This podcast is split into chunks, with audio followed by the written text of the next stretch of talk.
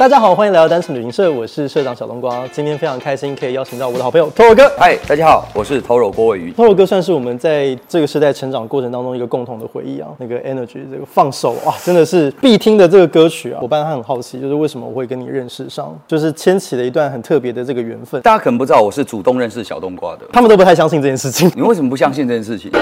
社长在胡乱。认识小动画有个原因是因为我有个 partner，一个很好的影视制作人，常跟我聊天，他一直跟我讲，Toro 你为什么都不用社群？我觉得很烦。前三年吧，有一个新的崛起叫 Clubhouse，然后就有一个人很爱在上面分享。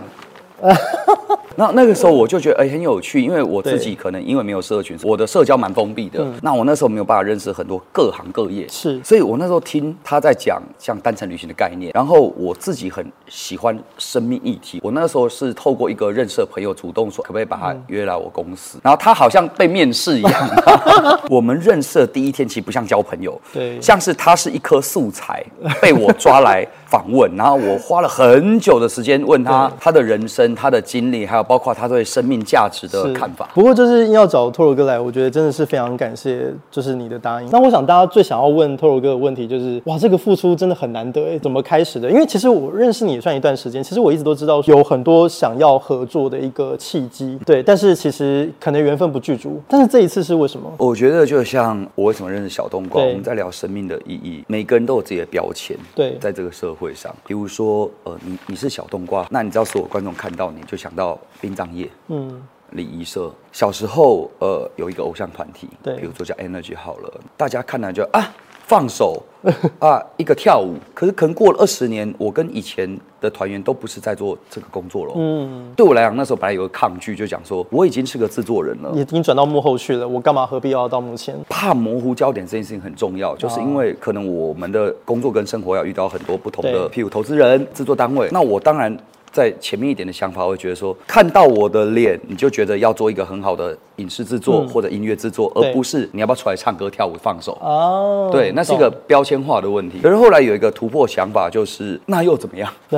对，就我就是会这件事情啊，这个东西不丢脸吧？哎，我是 Energy 的成员，我就是会唱放手。其实这个我帮 Toro 哥讲，因为我们私下聊过这件事情。我觉得都是到了一个阶段，到了一个年纪，我觉得对生命有很多的感慨，然后就会觉得说，有些事情不做，以后也许就是那个契机也很难得，那就把握时间，赶快让这件事情完成，也算是为自己的人生留下一个回忆吧。其实这个东西多讲一点，就是，嗯，你还是讲到说这个团跟 Mayday 有一个合作嘛。对。那最初就是真的是跟你们新闻看到的发生的一样，我去。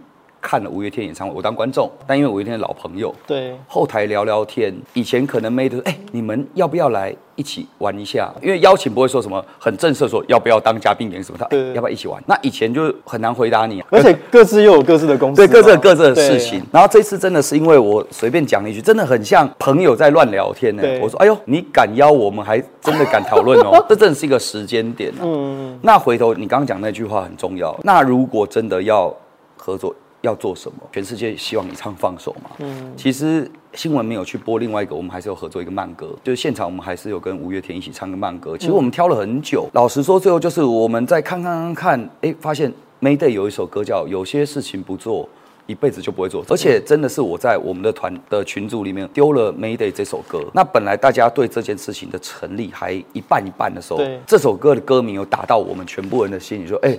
真的？难道我们六十岁再出来翻跟斗吗？然后就是这群的导演叫石头，那我跟他分享很多想法，就像我们今天这样讲，嗯、他就说：“哎、欸，哥，我觉得你不应该对我讲，你应该让其他人知道。”于是，我请这群的时候拍了一个很短的啊，有我看到那是影片，影片，嗯，我讲了我的心路历程，中间有一段话我讲，你们可以上网再看那个影片。Forever Young 的存在，哦，我一直在讲 Forever Young，那个 Forever Young 我要解释为什么好了。那一天我就跟朋友讲说，你知道吗？就很像。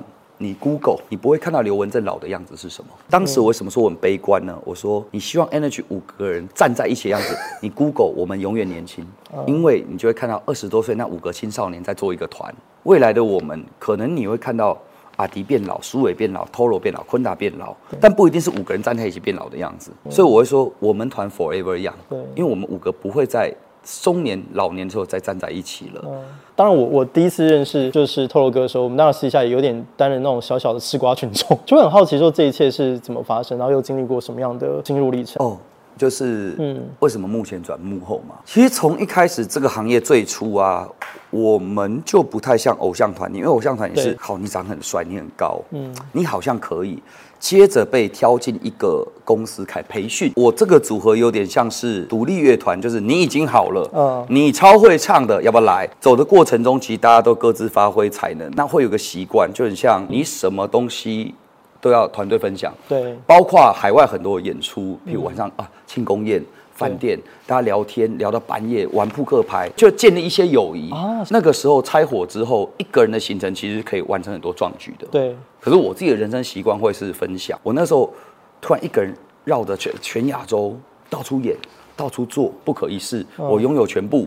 可是回头你要想到的是，你们看到的都是台前，幕后你回到饭店，肯定一个总统套房。对，很棒。你还可以叫 room service。而这个时候，一个人洗完澡，披着浴袍。你还不想睡觉，想说隔壁房间找一下团员，没有团员啊，就自己一个人了。我还记得那个时候，回幕后那个当下，就是一个傍晚完成了万人空巷的事情之后，晚上回饭店，其实你在睡觉吗？还是看电视？还是打电话给朋友？那、嗯、我那时候就选择打电话给。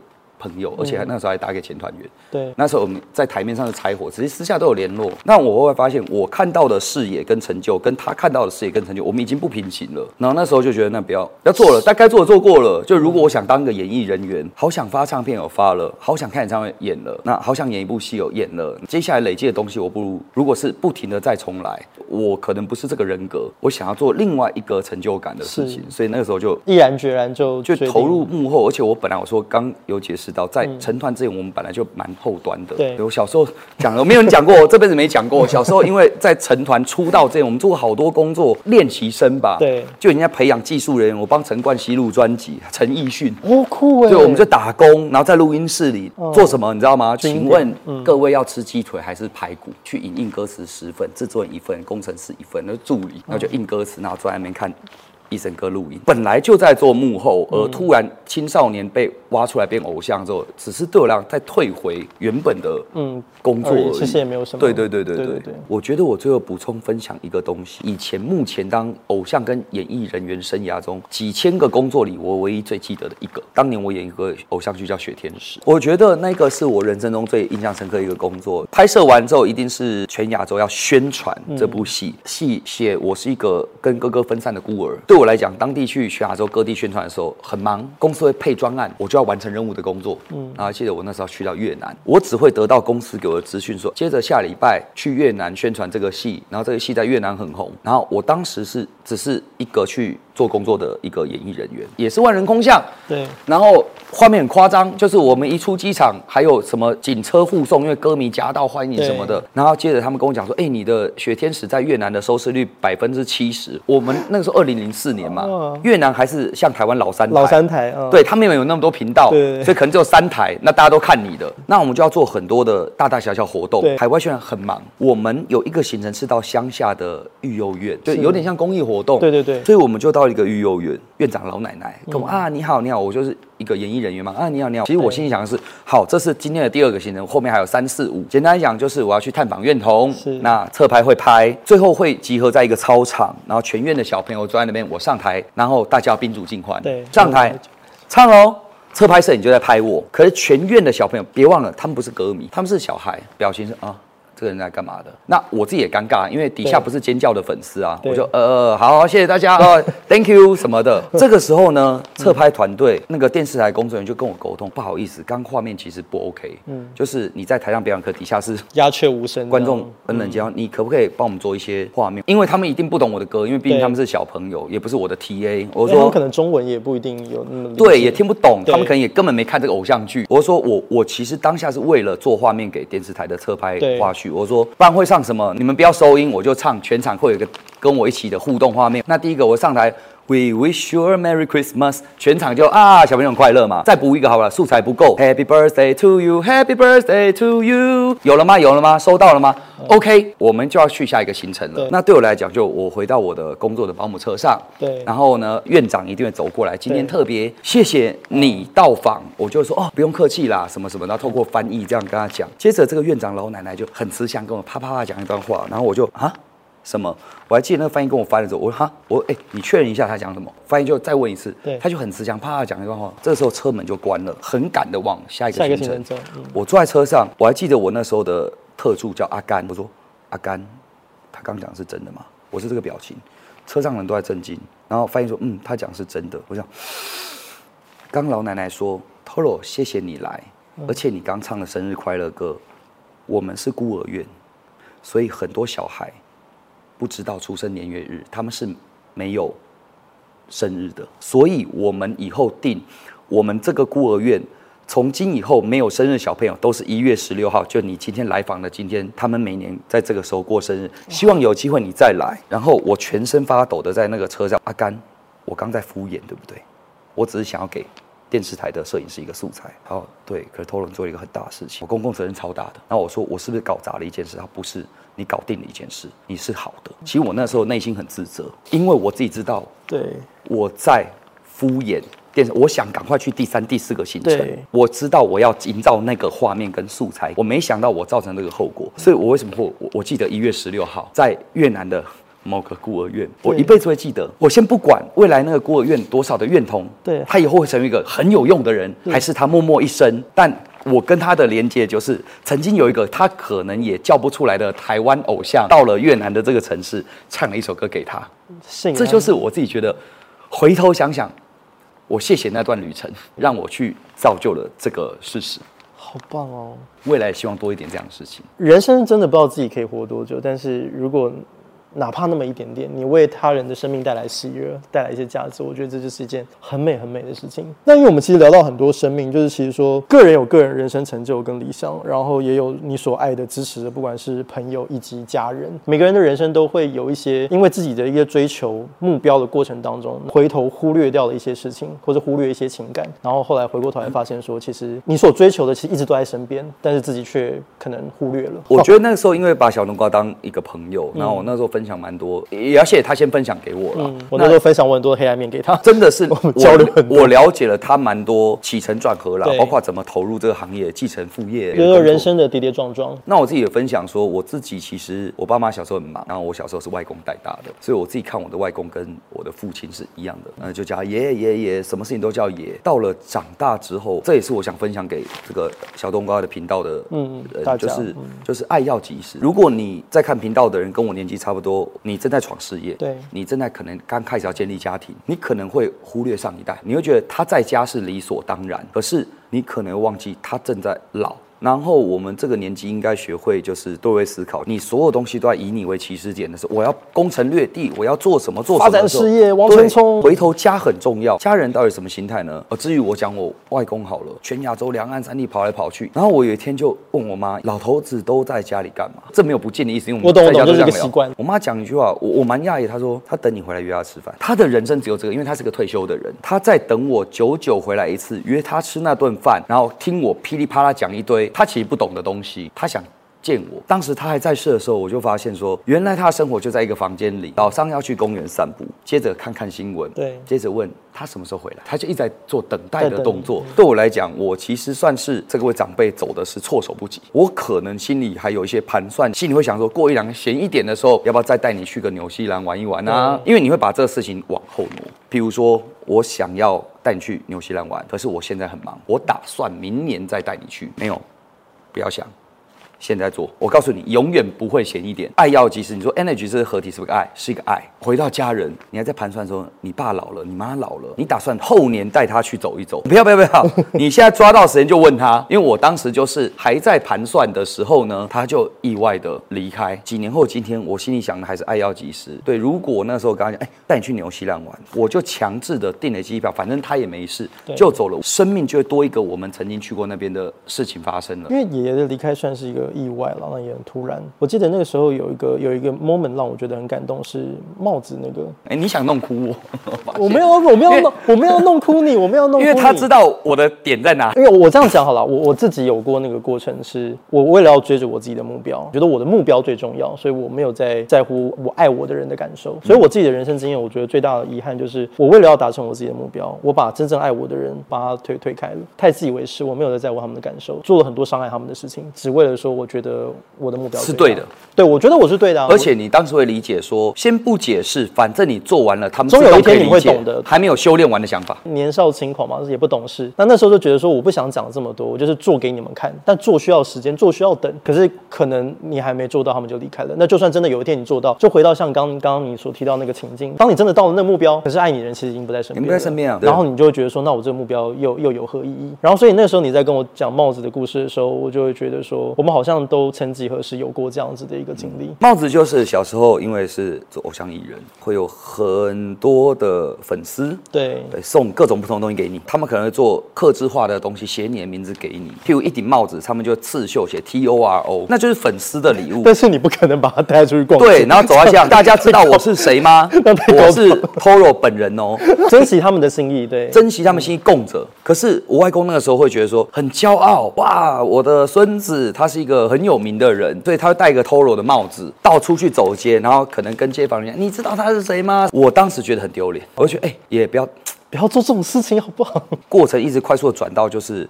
他后来离世，我后来发现，对我来讲，那粉丝心意，对，对他来讲，那是一个宝物。外公跟我的连接，我不在家，他拿着那个东西，他觉得这是他跟我的道具的连、嗯、连接的一个道具。当我觉得老头子你拿着这种带上街上，到处着很丢脸的时候，到了他走，我才觉得他多么重视这个跟我的连接。因为他到了最后一刻，其实都还把那个帽子戴在自己的身上。生而为人，尤其像你做的行业是，对，告别式、单程旅行社这些东西，我们这一生到底在累积什么？人之所以跟昆虫、跟动物不一样，是我们会累积情感跟记忆，对，比其他生物都还浓烈。现在的我四十岁，我很用力的在累积每一个见面的机会，像我今天跟你见面，很珍惜。对，那又是一个累积的，就我今天曾经跟你坐在这样的地方，然后你可能问一些我从来没听过你会问我的事情，那我可能收在心里。那我们人生就不停的累积故事，然后把握每一个可能性。说到生命经验跟累积故事这件事情哦，其实因为跟 Toro 哥也相处蛮久了，顺带聊到说，其实呃，我跟 Toro 哥其实有一个给生命的歌，这个案子其实蛮有趣的。然后这个部分想说让哥来聊一下。其实这一次我跟小冬瓜会约，老实讲，嗯、我们现在录影的时间点，Energy 刚复活完